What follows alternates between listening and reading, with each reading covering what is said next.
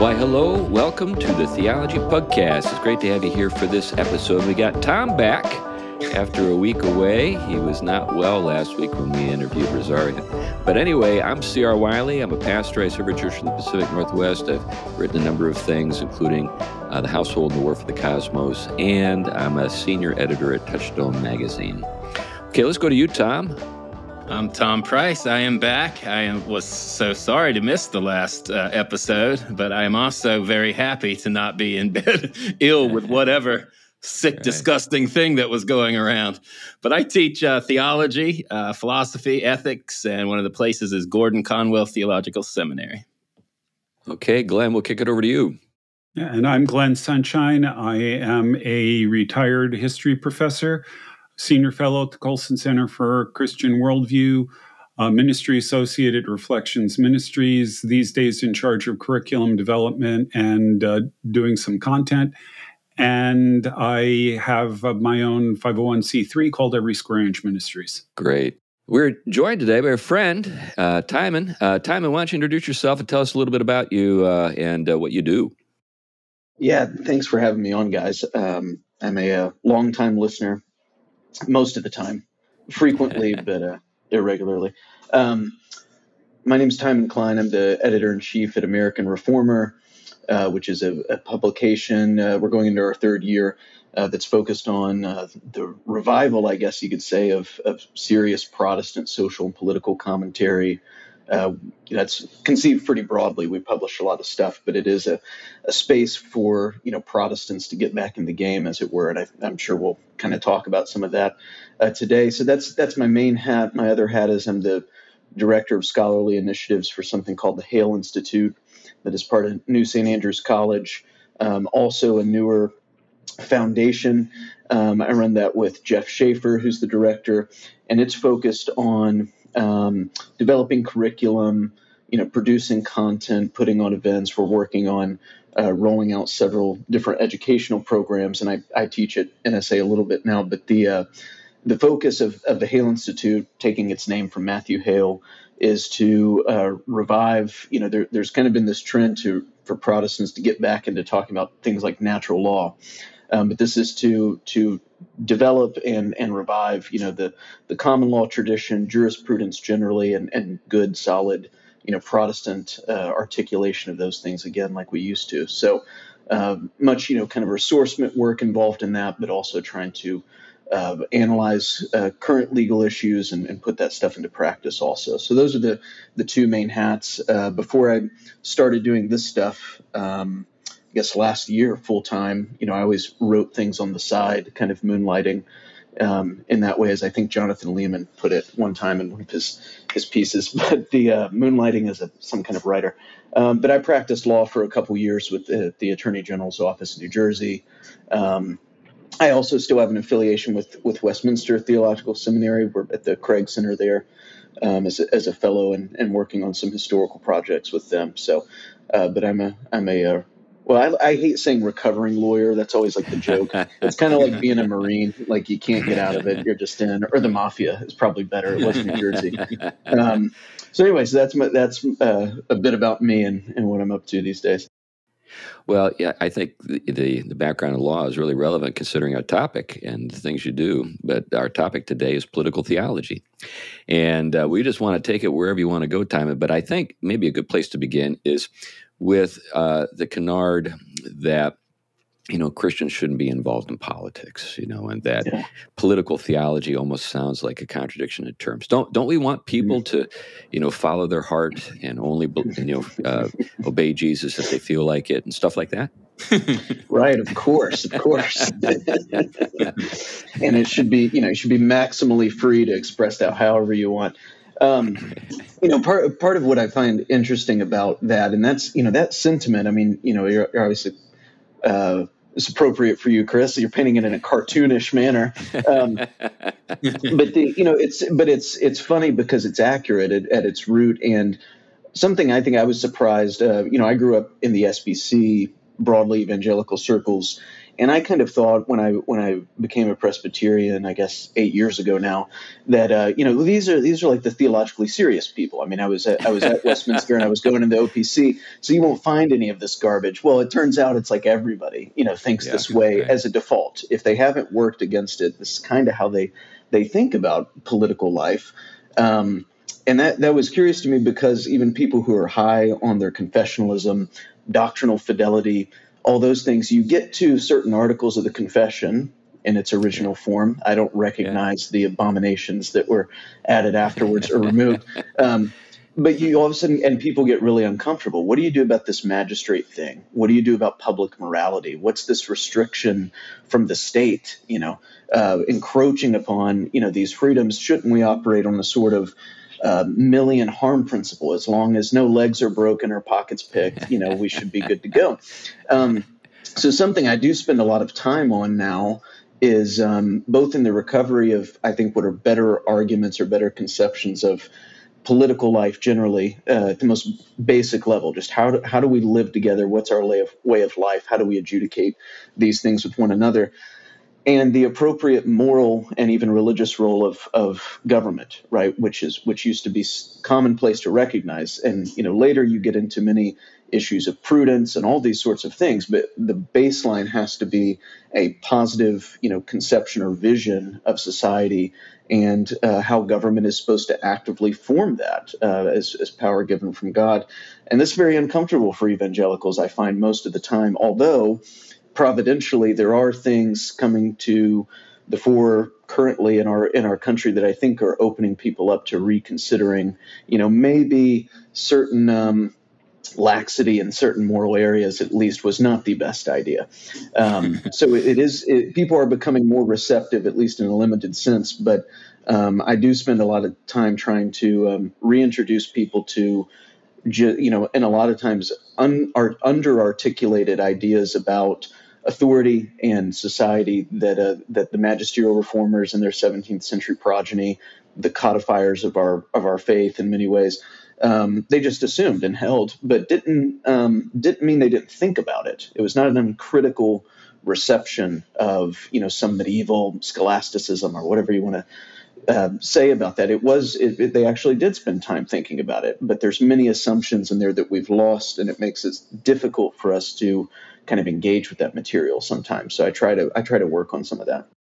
Well, you know, you mentioned something that is an assumption that we've adopted that's completely uh, antithetical to the Christian faith, and that's the kind of mm-hmm. utilitarian uh, mm-hmm. harm principle that we associate with Mill. Yeah, I remember who was it? Who was it? The guy Ralph Reed uh, you remember remember him with the Christian Coalition back yeah. in the day? Oh, this, yeah. This dates me a little bit. You were probably yeah. three years old. I've, I've read about it. I don't remember him. I've read about it. well, I remember one time he he he was on television or something, and he he used the harm principle, and said this is probably the best articulation of like you know. Uh, uh, you know uh, the way a, a democracy ought to function, and I thought, are you mm nuts? You know, yeah. What what are, what's underlying uh, that mm whole outlook? Well, it's not the Christian faith for sure. It's something that's been informed by uh, a whole uh, sort of materialist project. But anyway, mm-hmm. um, so that's just one example. But uh, another thought that occurs to me is that so often, uh, sort of the salt of the earth, people who are, are, in our pews who think that things are commonsensical. Mm-hmm. Uh, and are continually surprised by the latest absurdity that comes from mm-hmm. the left. Mm-hmm. Um, they don't really understand how thoroughly the their outlook was shaped by the Christian faith uh, mm-hmm. in terms of the ethos of the West. Mm-hmm. And now that that's gone, and that the elites have turned against it, um, now we're seeing a whole new thing, and people are wondering mm-hmm. what happened. And and this is one of the places where they're now ready to go many times. But mm-hmm. hopefully, with American Reformer and your work, we'll get back there. But yes, single-handedly, single-handedly, we will lead evangelicalism back to a, a, proper understanding of the social order. Um, yeah, I mean, well, well, one point that always strikes me that uh, I mentioned, you know, the the revival with Protestants of, of interest in, in natural law, probably over the past decade or so. Maybe look, I can't remember when Grabill's book came out, but early 2000s um, which I see as an extension of some of the work you know Richard Muller and those guys started uh, several decades ago, and you're kind of getting to to more and more material. It's translated, uh, all that. Um, one thing that uh, you know, I'm not a um, not a presuppositionalist, and I'm not a Van Tillian. I did the reading I had to, and I, I moved on. You know, but um, right. but one thing that is kind of in the, a similar vein to what a, you know something some of my presuppositionalist friends would say is actually something I remember reading in Jonathan Edwards um, in his miscellanies. I can't remember the name now. I wrote or the number now. I wrote about it, but the um, he was commenting that you know a lot of these things with natural law, with your reason, which everyone agrees has to be trained, right? It, it's it's not. It, there is a sense in which you have the natural intuitions, instincts, and so on and so forth um, even even to religion, and we can can get to that. But it does have to be trained. You know, Althusius, John Owen, they all say this. There has to be ways that mainly the scripture, the traditions of the church, and good laws tell you, you know, direct your conscience, direct your thought. And Edwards is just commenting at one point that you know we've all grown up and been conditioned by Christendom. You know, this is the mid 18th century. It's not clear to me, meaning Edwards, that this is replicable elsewhere that's not been conditioned by Christendom. And I think there, there's a lot to that, and we're seeing kind of the end of that argument being played out and maybe validated.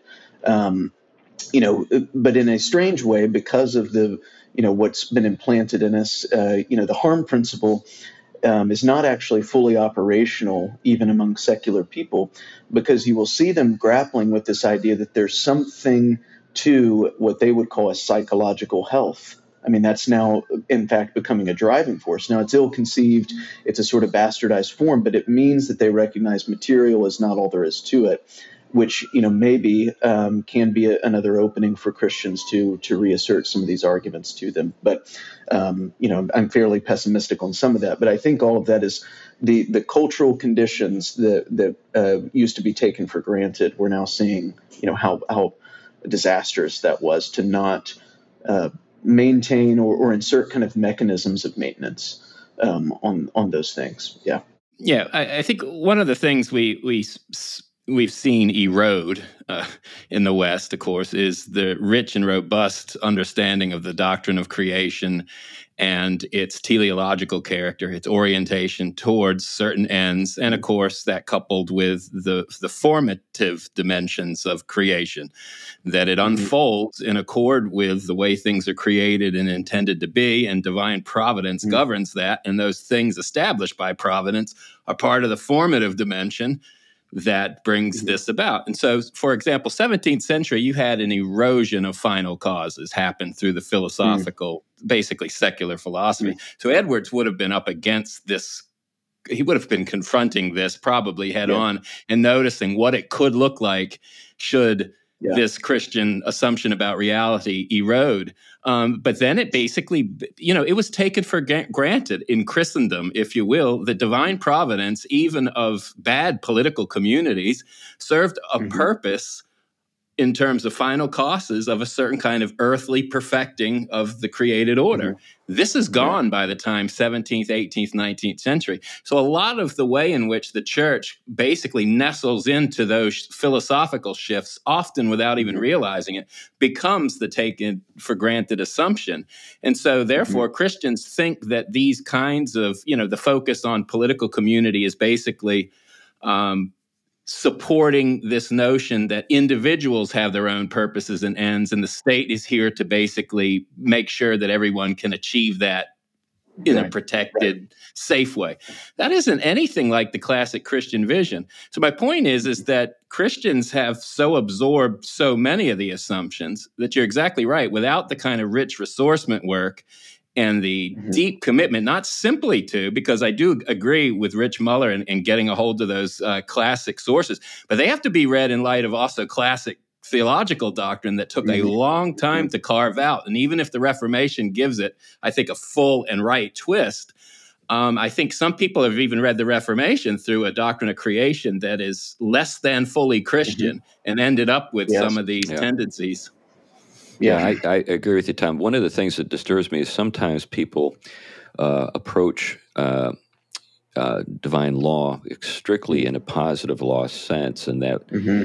there's almost oh, yeah. a kind of de facto ideology uh, that it develops that is uh, remarkably similar to the approach that Marxists or fascists would take, that we um, mm-hmm. are imposing form on the formless as mm-hmm. opposed to mm-hmm. uh, recognizing uh, given uh, uh, things and their forms and working with them. And anyway, but the, that's a whole other argument. But no, I think I think that's. But I think it matters. I mean, you see. Um, you see what you could call, you know, sort of a unifying pathology across certain domains for evangelicals in this sense. And um, it's no one, as, as Tom was saying, you know, taking our uh, not realizing how much the culture you're not attending to is actually forming you as you don't, you know, subtly like the, the frog in, you know, boiling water. Um, it's no coincidence in my mind. I don't know it's, if it's causal, but it's not coincidental that at the very same time the court, the, the, you know, Holmes Court, Oliver Wendell Holmes Court, is castigating the natural order and natural law and the brooding omnipresence in the sky and so on and so forth. You have Protestants, um, you know, joining Barth in rejecting natural law and natural theology wholesale. That's all happening within the same basic time frame. Um, you know, massive departure from American Protestant uh, traditions, and then of course the extension, you know, to to our English continental roots, of course. But that that it's all being eroded at the same time for um, with the you know the emergence of a, a, more scientific approach to all these disciplines, right? Uh, which which is intentionally cutting you off from any any kind of classic antiquity or, or traditions there. Um, so that you know that's all happening and at the same time you see this this same kind of pathology like i was saying influencing hermeneutics and your approach to biblical theology you know as it stood at the time um, and it's and then you know once once the culture starts encroaching too fast upon you making you uncomfortable then conservatives generally want to figure out how to respond so you come up with basically firefighting fire you come up with a positive positivist, aka originalist, conservative jurisprudence that's supposed to mm-hmm. stop it. But it's it's so textually limited with no background metaphysics or anthropology or anything that's supposed to inform law that it, it, it has proven itself to be completely feeble and inept uh, as demonstrated by the Bostock case. I think that's the, the sort of every, everyone agreed this movement as, as, it, as was understood in jurisprudence has just you know met its end. If it can't stop um, a, an act as recent as the 1960s from hmm. importing and, and, and you know anachronistically imposing a certain definition of human beings onto the language the people you know writing it never would have understood then this is just completely bunk and it can't save us and that was a positivist movement to basic you know um, I have no doubt that uh, Antonin Scalia himself believed in a concept of natural law. How well formed, I'm not sure, but he, you know, had this these arbitrary limits on the judge's role and his ability to, you know, understand the things you're judging about, which is people. And we do this in legislation and everything else. And it, I think it's connected to um, the complete secularization of the uh, you know, governing offices of magistrates. They have no concern for the complete human being, uh, only as material conditions. All right. You know, another direction on this, um, and th- this is a bit of a tangent, but I'll pull it back in. I was having a rather long running discussion on Facebook with a woman in India. And she was arguing simultaneously that Christianity is okay in India, but conversion to Christianity is bad. and her argument was that being a Hindu, Hindu is an artificial term. It's a term actually created by the British to describe a whole conglomeration of Indian religions. There's no such thing as a Hindu religion, you know, to an Indian. There are specific uh, religions, but Hinduism is uh, doesn't really work. She said that being Indian is being Hindu. That that that's all there is to it. And so these conversion things, which she always said were malicious and so on, um, just you know can't happen. And the reason why I'm bringing that up is that there are scholars of religion who argue that the very concept of religion as we think of it is a product of Christianity. Mm-hmm. That in virtually all other cultures, religion and society are religion and culture, religion and society, whatever you want to say, are so tightly integrated that you can't really separate religion out mm-hmm. the way we tend to do it. And I would argue that this goes back to a de facto separation of church and state that becomes evident when Constantine legalizes Christianity. Christianity's functioned as a an illegal religion for 300 years. Um, that shows that it's separate from the state. Mm-hmm. That process gets accelerated um, post Reformation, actually, into the idea of uh, of a, of a completely secular state, something that is completely separate from any kind of religious underpinning. I mean, even if you look at Martin Luther uh, with his two kingdoms theology, which is very different from the R2K stuff we get now, uh, he said that God has two kingdoms in this world. Pardon me? I was going to say it if you didn't. yeah, yeah. He, sa- he says God has two kingdoms in this world. The right hand kingdom is the church. The left hand kingdom is the state. Both of them are here to promote God's uh, God's will, God's purposes, righteousness, goodness, holiness, truth. They just do it by different means, and they have different types of jurisdiction. I mean, you know, uh, Calvin similarly, government is based on covenant. Um, all of these things. After that, starting with the sort of pre Enlightenment, maybe early Enlightenment guys, uh, where you start getting a radical secularization coming in, uh, where government is seen as being completely separate in principle from religion. And then that accelerates further. The evangelicals, with the kind of individual, volu- individualistic, voluntaristic approach to the faith, I think all of those those dynamics uh, are what lead you to the situation where Christians don't really have a clue too often uh, on what to do with government or even whether or not they ought to participate. Mm. Yeah, it's it's uh, interesting, Glenn. Um, I one of my teachers during my my my post grad years was Nicholas Lash, who was retired. Well, he was retiring at the term I had him. He uh, was the Norris-Hulse professor at Cambridge University. He wrote a beautiful book called The Beginning and End of Religion, and he actually grew up in India. His his uh, father was in the military there, and he ends up converting to Catholicism. But he ends up recognizing that the whole notion of religion used in the West has no continuity even with the way in which Christianity used the term religion up until about the 17th century. So, those mm-hmm. whole polarities, he starts to basically d- pull out a, a, history and where these things start to take shape. The, our whole notion of religion as basically this quartered off arena, if you will, in which can be severable from our political commitments and the like is is really a, a byproduct of those shifts in philosophies and ideas that don't owe allegiance to.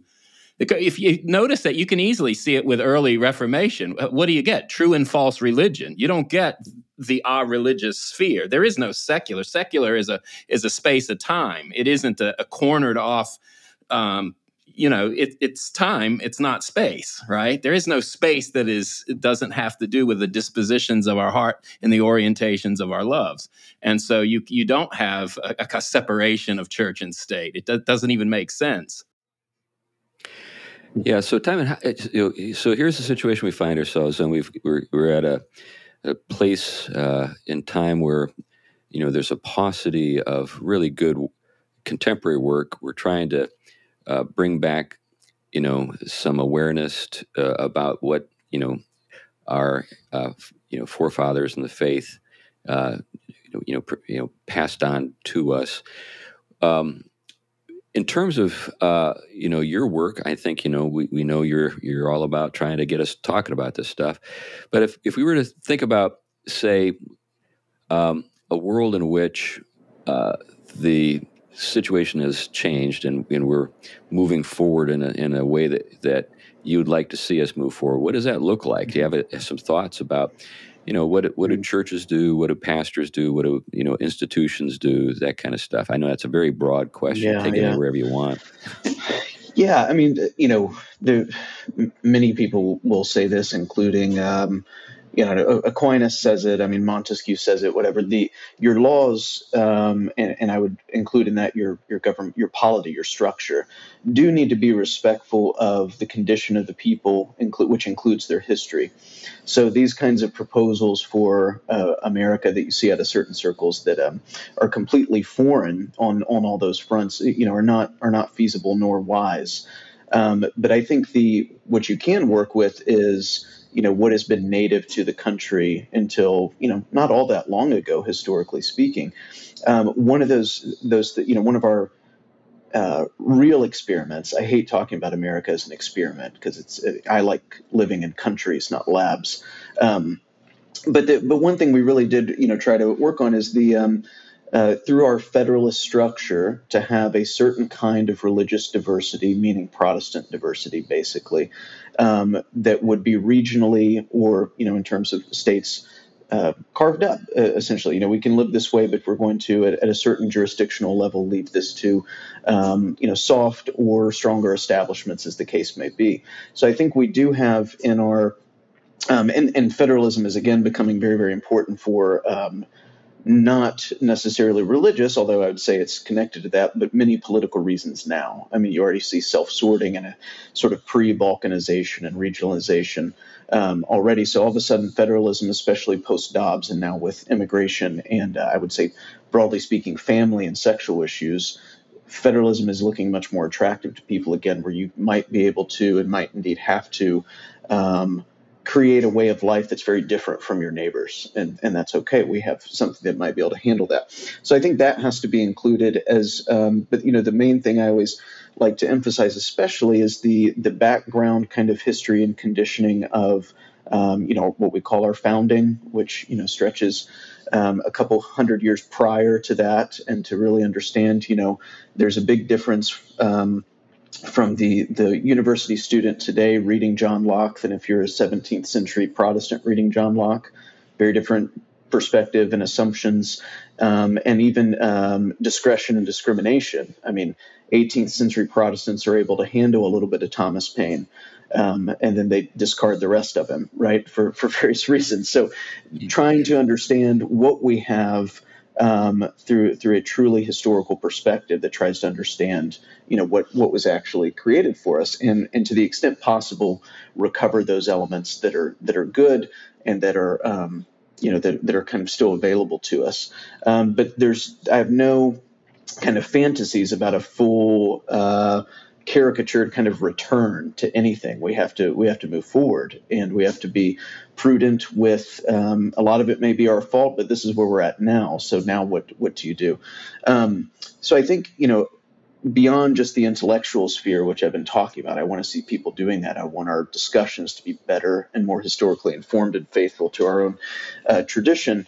Um, and you know to some extent extent pastors can uh, can do that in their teaching although I, am not one that wants to see political sermons every week. I think there's a place for that uh, in our tradition but not you know I, it is very good for one in seven days to uh, to think of higher things uh, for once. So i don't i don't want that. And that a lot of people think that's what you're talking about is this sort of um, mass political politicization of the church. I also am not a real subscriber, though, to the to the separation doc, doctrine either, as some of my, my friends would be. I think there's problems there as well, um, because our thought needs to be of an integrated and holistic vision of society, which includes all of its elements and not a carved up one. Um, I think it's it's interesting. Again, this is not a causal claim that um, as we've carved up society increasingly, we've started to carve up the human person also. So the bodies are corresponding in that way. Um, and we well, also fascinating no think, yeah. yeah. it's a fascinating yeah. observation there at time yeah. because the, in antiquity the the correlation between the human body Indeed. and the body politic was a, was pretty tight. Indeed, yeah. yeah, yeah, yeah, exactly. I think they, these things just uh, th- there is there's more going on behind the scenes in the world as we as Christians know than than meets the eye, and I think these things uh, happen. Um, uh, in a corresponding way to some extent. Your your uh, the national or you know uh, political spirit, uh, we might say, is going to be reflected in, in the body of the people, whatever's going on. Um, so all that to say, I would like us to think in more holistic terms, including um, you know what the human person is. A lot of this is very, very bad or poor, sloppy anthropology that that Christians run around with, and it was just very conventional for Reformed people to to think of you know if a if a governor is uh, a king, a magistrate is over people, it's the whole person that includes their soul. Unless you know Richard Hooker would say you're you're governing hogs, then it's the whole mm-hmm. person you have to consider. Now, this yeah. does not mean that you have juridical competency to do everything for them, yeah. but it does mean that you should certainly, as someone with power, support those organs in society that do more directly have that concern, which which is why you would then say the magistrate is to be a nursing father and mother of the church, right? It's to it's to promote them to be able to take care of the person in this way. Um, so I think uh, all that to say, we need to think better about it, but churches should also, in a sense, be more assertive in this way because they are, and I'm thinking, you know, socially and politically most often. Um, I don't care as much about conversions when I'm thinking about this stuff. It's not interesting to me whether there is revival. I'm, i know exactly where I would have been in the 18th century, which is the curmudgeon old side, and then like this is this is nuts. Um, yeah. I'm just not. I don't. I don't depend on these on these things. But um, when we're just talking about social public morality, um, you do need the influence of the church It's prophetic witness there um, to all people, and it should be privileged in a certain regard by the by the authorities. And you should be telling, you know, preaching morality to the the public. Um, even as on Sundays, of course, you're still preaching salvation and all these things as well.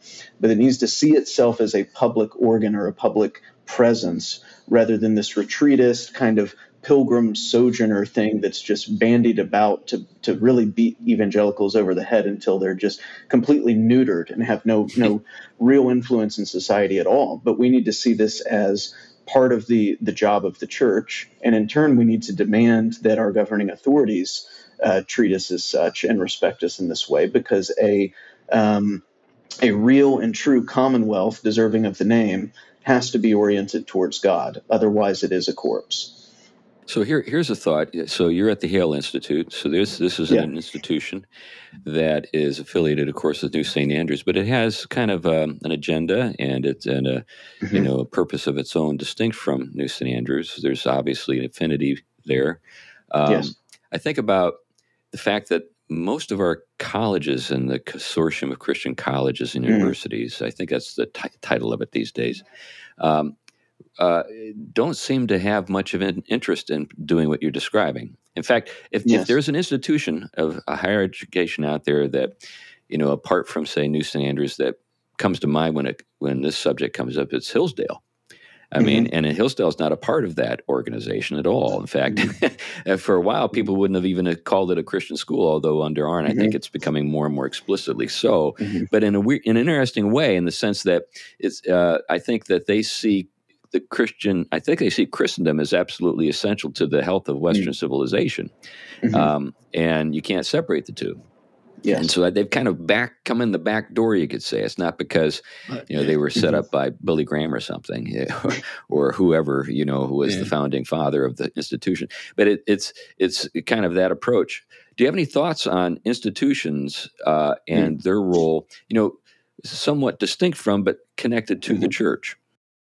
Yeah, so the you know colleges are obviously um, especially there's something about America where we, have used colleges in many ways to and I, and I, wrote something on this recently, but the, I'm going to assume no one's read it because that's usually the case, um, so this won't be redundant. but the um, you know because uh, there's much debate over this, of course, right? In America, the extent to which there is a class system or an aristocracy, right? Tocqueville talks about this. In fact, he says lawyers fill that role, which I'm okay with, um, mm-hmm. because they have a sort of shared uh, language and a, an ability to, um, you know, to, to do certain things that no one else can at the at the time. Um, so that that's one theory, but the, the the probably the more viable one too is that we have used universities and schools to filter um, these things and, and designate uh, the people who belong to certain classes. Now, this has been somewhat muddied because uh, with the massive expansion, whatever you want to say, if it's post GI Bill, I don't, I don't know, but massive expansion of available institutions. Um, but this is what we use schooling for, and that's why we're obsessed with education, especially middle class people, the ones that want to keep moving. So it's a very it's a central aspect of our society, not just because we care about education itself, but because as a social function. And I think it's important for Christian institutions in particular to recognize this and to start acting accordingly, which of course includes pursuing excellence and the truth and you know whatever you want to call it great books this type of stuff. These these aspects of civilization you know you got to be like denzel washington in book of eli or whatever like you're trying mm-hmm. to protect them assuming every you know everything turns to ash and you're eating the like uh, hairless cats or whatever he's hunting that movie anyway the um but at the same time you need to you know while everything still stands and we do have many opportunities available to us still i think um, if we are serious about our society, um, we have to recognize there's it's necessary to produce elites that are not only of the, the character we desire, but also serve our interests. And I'm not saying that in a purely cynical way. I'm just saying that's how it works. And so we need to start thinking of our educational institute. And my point is, I think to some extent, Hillsdale has a bit of that mentality. It knows what it's trying to produce, and it is assertive and it is outward facing. Um, this is how the elite schools that now hate us act. They set the terms of the of the of debate and of the game. They control the lexicon, and they use those things to maintain their their status. Right. Um, the problem is we don't have uh, we can't be quite as ruthless or dishonest as those people, but we can take a bit from their their playbook and say, really, our educational institutions are about conveying status to the people we want to be in charge and this is how we've done it in America, and we need to get back, you know, kind of on the ball with thinking that way. It's a long-term so, project, but I think that's what schools often do. So, what do we do with, with the insecurity of our institutions? I mean, I think that, yes. that, that, that if I if I think about, say, your typical school in the you know the Christian world, you know, so let's just pick on some names like Wheaton or Gordon or whatever. Mm-hmm. I don't think uh, self confident I don't think assertive. Mm-hmm. I think adaptive and insecure mm-hmm. and always looking over their shoulder to make sure that uh, everybody likes them, including people who hate them. Glenn, go ahead. On a different level, I think we may be seeing the breakdown of that entire system hmm. because of all the stuff going on at Harvard. Mm-hmm. Uh, the you know, I mean, there's been it hasn't they haven't gotten as much publicity, but there's been one serious plagiarism scandal after another, starting with the president and working its way down. Mm-hmm. Um, I think that that's may have the long term effect of really tarnishing the reputation of these elite institutions. The question then is what replaces them. Yeah. Because yeah, it's kind of, it's kind of like the Yes, the Midianites killing him. Have something to establish that kind of, uh, you know, elite. It's just it's it's just a fact of life. Yeah. So the, if it isn't going to be Harvard, who is it? Yeah, the Midianites are killing each other, uh, and that's yeah. that's uh, entertaining. But uh, you're yes. right. We, and you, you know, should let some, them do point, it. That's right. We should let them do it. But at some point, you're right. How do we how do we care less about what U.S. Uh, News and World Reports does in mm-hmm. terms of our ranking? Well, and, yeah, uh, exactly I was going to say. That part of this, I mean, we, we hope that, um, you know, these institutions that are not, you know, worth a dime do destroy themselves. I mean, the best thing is to let them, you know, I'm not as, now Glenn's beard is grayer and longer, so he's wider than me, but I am not as optimistic about um, Harvard in this way. I'm not, I'm not actually sure what will, what will happen. Um, what could happen to to destroy it essentially which by which i mean you know uh, let's keep the buildings. I like a lot of those but you know it's it's cachet is gone. Because you see this i mean this again is something what i'm talking about how the left operates and we don't. Uh, claudine is her first name gay right plagiarism mm-hmm. scandal. What happens to her? She keeps her salary, $900,000 a year, and now she just gets to teach. I mean, this is like a dream gig. Now she has no responsibility whatsoever, basically as tenure. They don't kick her to the curb and someone just like her replaces her right? So they don't mm-hmm. they the left does not worry about this stuff. They take care of their people. You know sometimes you're exiled performatively for a little bit and then you then you you know read the back pages of the newspaper and you're like oh they're back. You know who no one you know so so the point is they take care of their own people and they're they don't take um, they they take their real work seriously. They don't take um, the actual um, outrage or violations of, of some kind of norms that they commit all the time uh, seriously at all. They, anyway, this happens at, at, scale, you know, across all institutions, but focusing on the school aspect. So we need to think in a sort of more protectionist sense, I would say. But to go go into what Chris was talking about too, how do you how do you displace these people? Let's say they're not going to destroy themselves, but they can be displaced. You have to completely buck and disregard the the pre-existing status hierarchy, and you have to say, I don't care about U.S. news.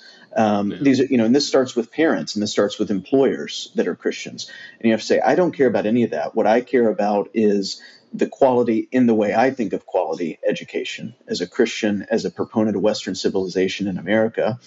Um, and I think we, these are these are all different metrics. I think of the you know the the purveyance of the faith of all, all these things, but also I think of institutions that are going to produce the leadership that we need, not just to get the bottom dollar, you know, this this sort of just how much money, 250k with a white picket fence, whatever. Not just that, but like real elites and leadership in the sense that we want them, and that's what you pursue. And if you can never pursue that so long as you're beholden to the the pre-existing arrangement. All right. Yeah. All right. I, I should note that I'm speculating about Harvard. I'm thinking mostly in terms of their reputation, though mm-hmm. uh, within the general public. I, I, have a feeling that the stories are going to get buried and they're going to forget, but one can always hope. I hope that is the case. The one, the the other aspect that that gives me pause on that is, you know, if there if there's one predominant ethic right now, it's it, you know the worst thing you can be in America is a racist, right? Absolute worst thing. There's nothing worse. Harvard is demonstrably racist uh, for a long time. Like this is not even new. I mean, this is basically the entire 20th century extended to today, and nothing happens to them. No one cares. Everyone would still send their kid to Harvard because it is a gateway into the class they want to be in. And so it doesn't matter what's going on there. So my point is, my only point, Glenn, is not that they're not doing terrible things worthy of that are disgraceful and worthy of our uh, of losing their status, but just that it's such a stranglehold and it suits you know the interest of those people that it's really not about the education, the quality, or whatever. It's about getting to you know Davos one day or something, you know, whatever they want to do, um, and that that that pipeline is so secure still. It's not that we don't all hate those people in the pipeline and they hate us, but it's hard to figure out how do you. And so my only alternative that I can think of is we just have to have to play the same game in our own way and just ignore them in some sense.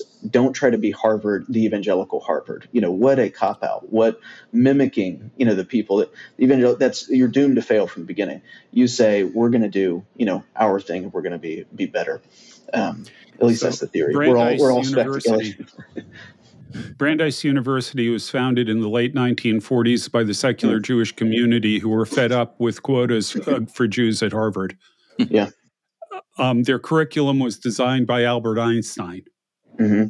I mean, you know, we can kind of go on and on. I mean, it, it, but they end up being a school ideologically very much like yeah. what you see at yeah. Harvard. Yeah, yes. you can't tell much difference. Right? Well, and that's that's the. I mean, they they did it because Jews were being discriminated against, you know, quota system, whatever. But they wanted to be there, right? So they said, well, right. we'll do the thing. The Catholics do the same thing. Notre Dame is, you know, their Ivy League because they couldn't get into the other ones. And so there is a sense in which we're doing that, but there's they were still in a roundabout way playing the game to get into the the status hierarchy as it goes all the way to the top. What we're saying is we're going to have to, in some senses, start start from scratch, but uh, revive a, a, mentality for for leadership and control over the country that we is still statistically even ours, even at this late date, which is pretty encouraging. That people are still. I mean, I can't. I actually can't believe it. Historically, it's ours. It's a Protestant country. Uh, leadership was abdicated by the main line in the 60s. You know, finally, I mean, it was it was rotting for a long time, and um, so we need to take ownership. Is, is I guess the best way I'd, I'd, put it over over these things. That's my kind of vision for what we can do at, at various institutional levels that we do still have, you know, say over and uh, and try to use them in that way. So yeah. let, let's look at the evangel- the evolution of the evangelical world. Mm-hmm. The evangelicals started off having, um, I think it was four characteristics that, that have been identified conversionist, obviously, mm-hmm. bibliocentric, obviously, crucicentric, mm-hmm. obviously, social action. Mm-hmm. Really? Yeah, the early evangelicals were known for that. They believed that mm-hmm. that you had to put your faith into practice in public life. Somehow, I think probably because of the Second Great Awakening. Well, no, even in the Second Great Awakening, you had a strong social action thing. Somewhere mm-hmm. along the way, the conversionism side of things took over and the social action dropped out. Mm-hmm. Well, I would modify that. that. Once that happened, you get this idea that the faith is about what you do at church, it's not what you do in politics. Well, I would modify that a little bit, uh, Glenn. Uh, Timothy Smith, the author of Revivalism and Social Reform, uh, obviously kind of the Wesleyan holiness uh, tradition, he taught it. Uh, oh, what's the school in uh, John, Johns Hopkins? But, anyways, it was all liberationist in character. In other words, the kind of social hmm. action we're talking about uh, didn't uh, see itself as, uh, you know, sort of uh, giving a sort of uh, or tr- trying to reinforce, uh, you know, given ends or or or mm-hmm. trying to direct, say. Um, you know various institutions to the glory of God, like law or whatever. It was more or less, well, it was the you know it was um, the temperance movement. Mm. It, was, it was temperance w- movement. It was the women. abolitionist movement. It's the uh, movement against prostitution. It's a whole. But, but also, like also that. very, very much, uh, you know, uh, the uh, women's movement uh, mm-hmm. kind of the early phases of that. So many of the many of the institutions, many of the denominations that were associated with that social, you know, sort of sort of social you revivalism and social reform uh, became egalitarian mm-hmm. Uh, in their understanding of the re- relationship between men and women. Yeah. Mm-hmm. An- another well, yeah, aspect you, of the. Uh, oh, sorry, Tom. Go ahead. I was going to say that that's where you're starting to really see the the results of a gutted doctrine of creation, created order, mm-hmm. ends, purposes, teleology, mm-hmm. moving towards just eschatology, really at, uh, towards a kind of almost a Gnostic vision of eschatology. Mm-hmm. Um, an, another aspect of the of, of, the way you know evangelicalism, as we're talking about it, even even um, coinciding with the neo evangelicalism, you know, whether it's a new thing or not, I'm not, I'm not sure. But that was a, that was another adjustment, you know, phase to try to make it more palatable to make sure. But the you know there was there was there's always been the recognition, of course, and it's still the case today, and this is still why certain people act a certain way. That uh, you know evangelicals are a, are a very significant and important voting bloc, right? They they do things, and so you saw during you know even in the early war er, er, years of the Cold War. a massive corporate interest and exertion into steering evangelicals towards, uh, you know, certainly against communism, but it just so happened it turned, it was always in this sort of overreactive individualist and, and you know, radically libertarian vein that they pushed yeah. evangelicals towards. And that, that was concerted effort, tons of money to do that. And you saw it continue all the way through uh, I guess up to today through the Koch brothers and everyone else, right? They target these groups, and it's to be Christian is to be, you know, against the atheism and the communism, which means, and now, you know, Marxism, neo-Marxism, whatever, which means to be the polar opposite in a radical sense, you know, purely individual. And then, of course, in capitalism, capitalism is Christian. I mean, they had those slogans coming out of whatever the first congregational church in Los Angeles was. I mean, those that mission, uh, you know group and, and this whatever their publications were. I can't remember. Anyway, point is, all that was a concerted effort to make evangelicals think a certain way, and that's still, you know, the legacy is still there, and a lot of that underneath it, most of those people were were theologically liberal, actually, yeah. in terms of their biblical fidelity and, and rootedness in a, any kind of tradition. Even as they were libertarian publicly, actually, that all makes sense to me. But it seems like a contradiction to many authors. Um, but it suited corporate and financial interests, and it, and it it was very effective, and it still works that way. So I think evangelicals need to also see themselves as uh, developing defenses to, against being used uh, because they are still significant. But all, but all that stuff swirling around. I mean, it's so hard to put the genie back in the bottle, or rather, uh, you know, exercise some of these demons in the evangelical brains. You know, so. it it's very interesting what you just you said in terms of because uh, I, I I think that's one of the big issues and problems is this relatedness and adoption of a kind of modernist notion of libertarian will and self that mm-hmm. has been embraced by evangelicals that is no different than the general culture's conception mm-hmm. of it. It just happens that maybe have a Christian gloss on it in some way. Right. And the corporate manipulation and direction of it.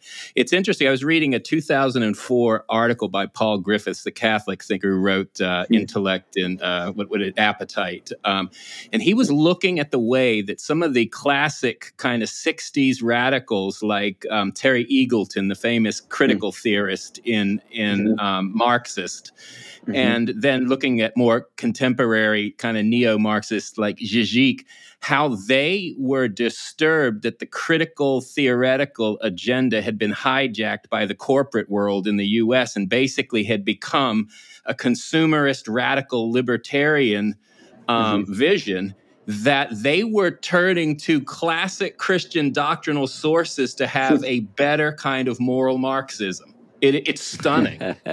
That's good. So That's what you're talking about is sort of like the Ben and Jerry effect on politics. You know, in other words, you know, here you got a bunch of crunchies uh, who are millionaires and, and millionaire commies or whatever.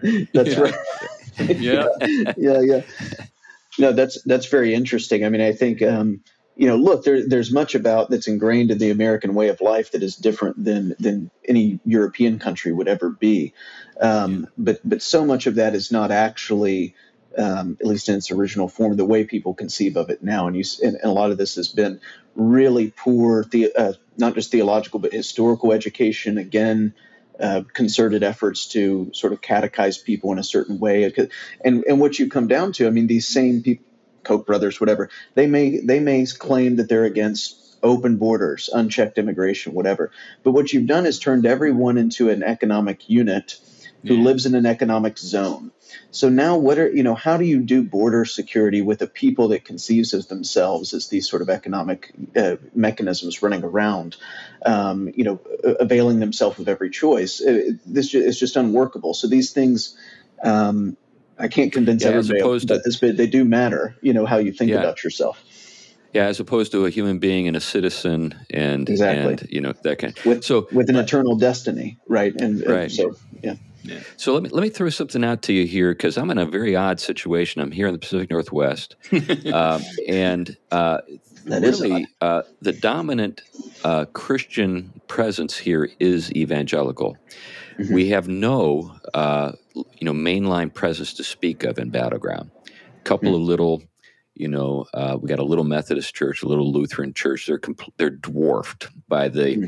thousand member, you know, Russian Baptist church, that kind of thing. Um, and uh, we've got almost no Roman Catholic presence no mm-hmm. almost no Orthodox president, even in spite of the fact that we've got this very large Slavic population. There's almost no uh, mm-hmm. Orthodox presence. They're they're all evangelicals, um, and uh, we've got two groups: uh, the Apostolic Lutherans, which are Laplanders. They're not, you know, they're mm-hmm. they're you know even in Scandinavia they're considered a kind of weird, but but in terms of their presence here, they're very strong. They've got 30, 40,000 in the area, and very uh, you know Christian in terms of their moral uh, family life, conduct, and that kind of thing. And then we got the Russians and the Ukrainians who are all Baptists and Pentecostals, but they're used to wow. you know being sent off to the gulags. You know, so they're so mm both groups because one's pietistic and the other's got a history of actually you know some significant persecution are shy about getting involved mm. in that. But then there are even the, the, sort of the more mainstream evangelical big Eva types. We've got a number of that, number of those churches. Like I said, you know, of about a thousand members or more. Uh, mm. And yet, uh, you know, we don't have, say, a public presence. Now, we've got an ethos. Battleground has a very, I think, Christian ethos. Um, and everybody in the area knows, you know, you don't do the the, the gay rights thing over there. Nobody shows mm-hmm. up, that kind of thing.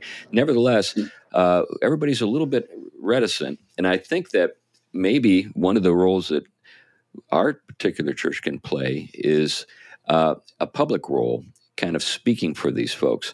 Um, have you had any kind of time to reflect on, you know, sort of more maybe more broadly, you know, hmm. uh, how uh, those of us who are thinking about these things can maybe be really kind of the the patricians who are serving the larger evangelical world who maybe because of their theological heritage or whatever are, are reticent to get involved hmm.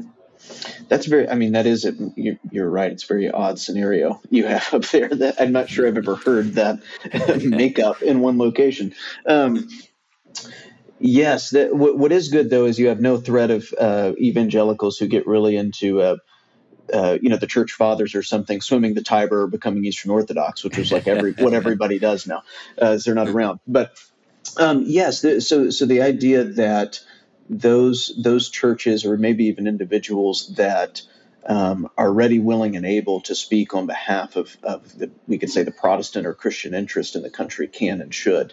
Um, I think that's definitely the case. I mean, I would I would endorse that wholeheartedly.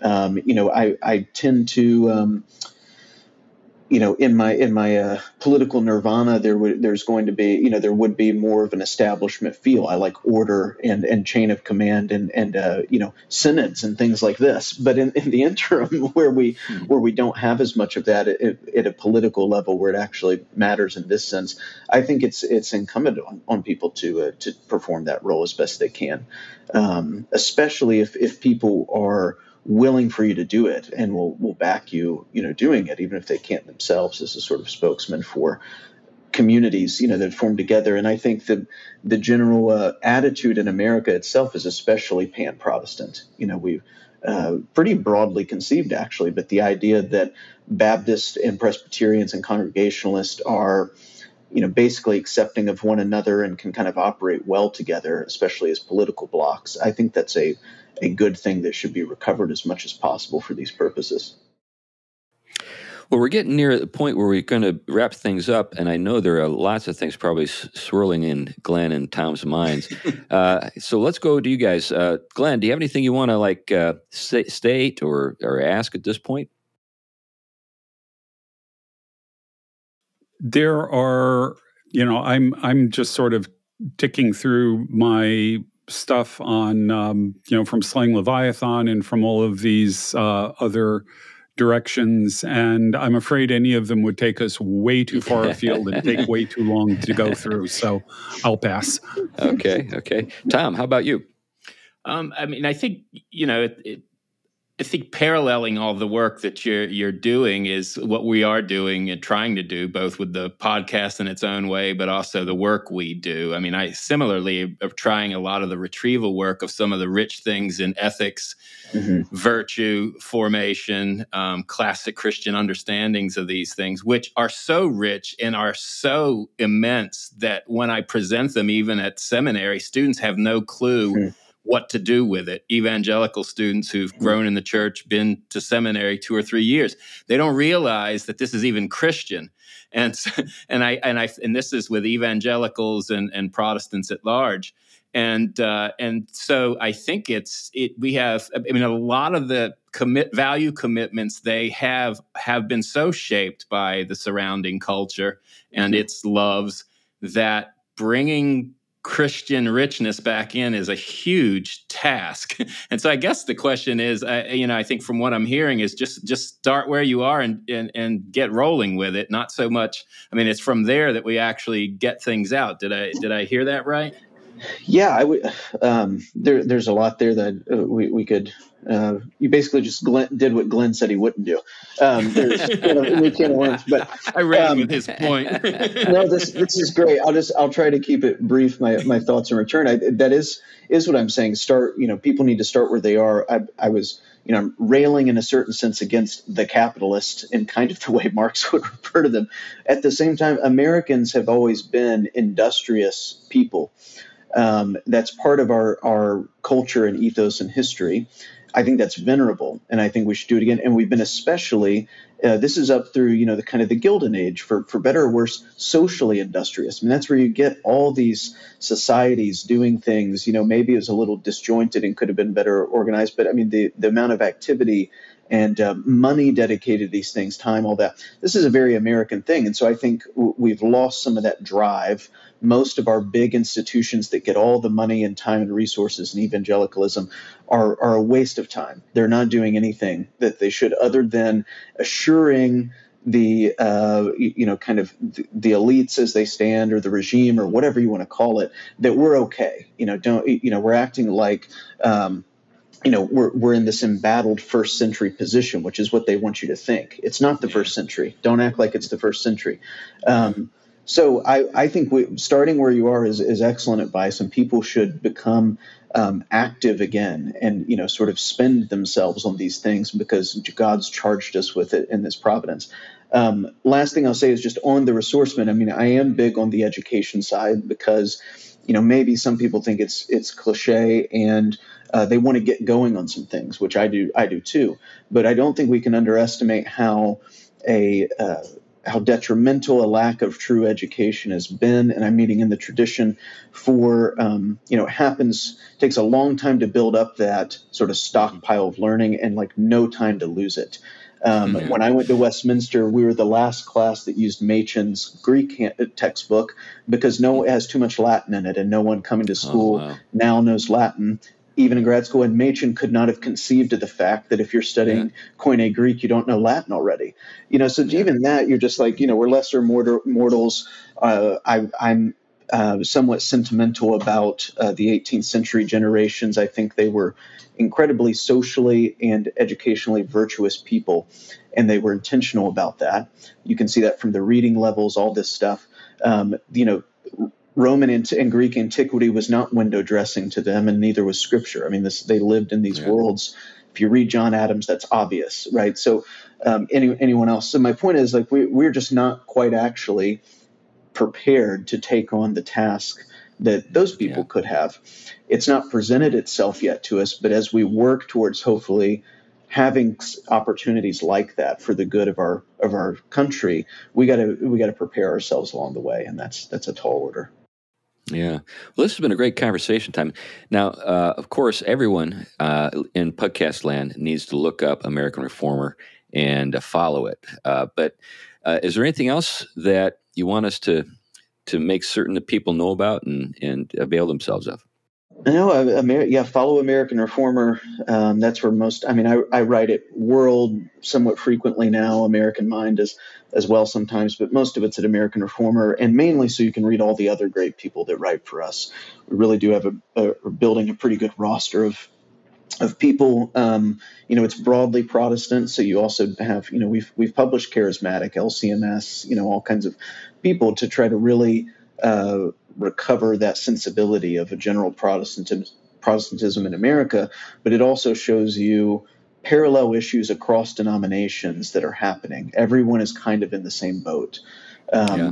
And so it's good to, to read those. So I, I just encourage everybody to read all the, the, you know those people that write for us. There, it's there's always good stuff. I'm I'm always impressed yeah. by what we receive, including even t- sometimes C.R. Wiley writes for us. That's right.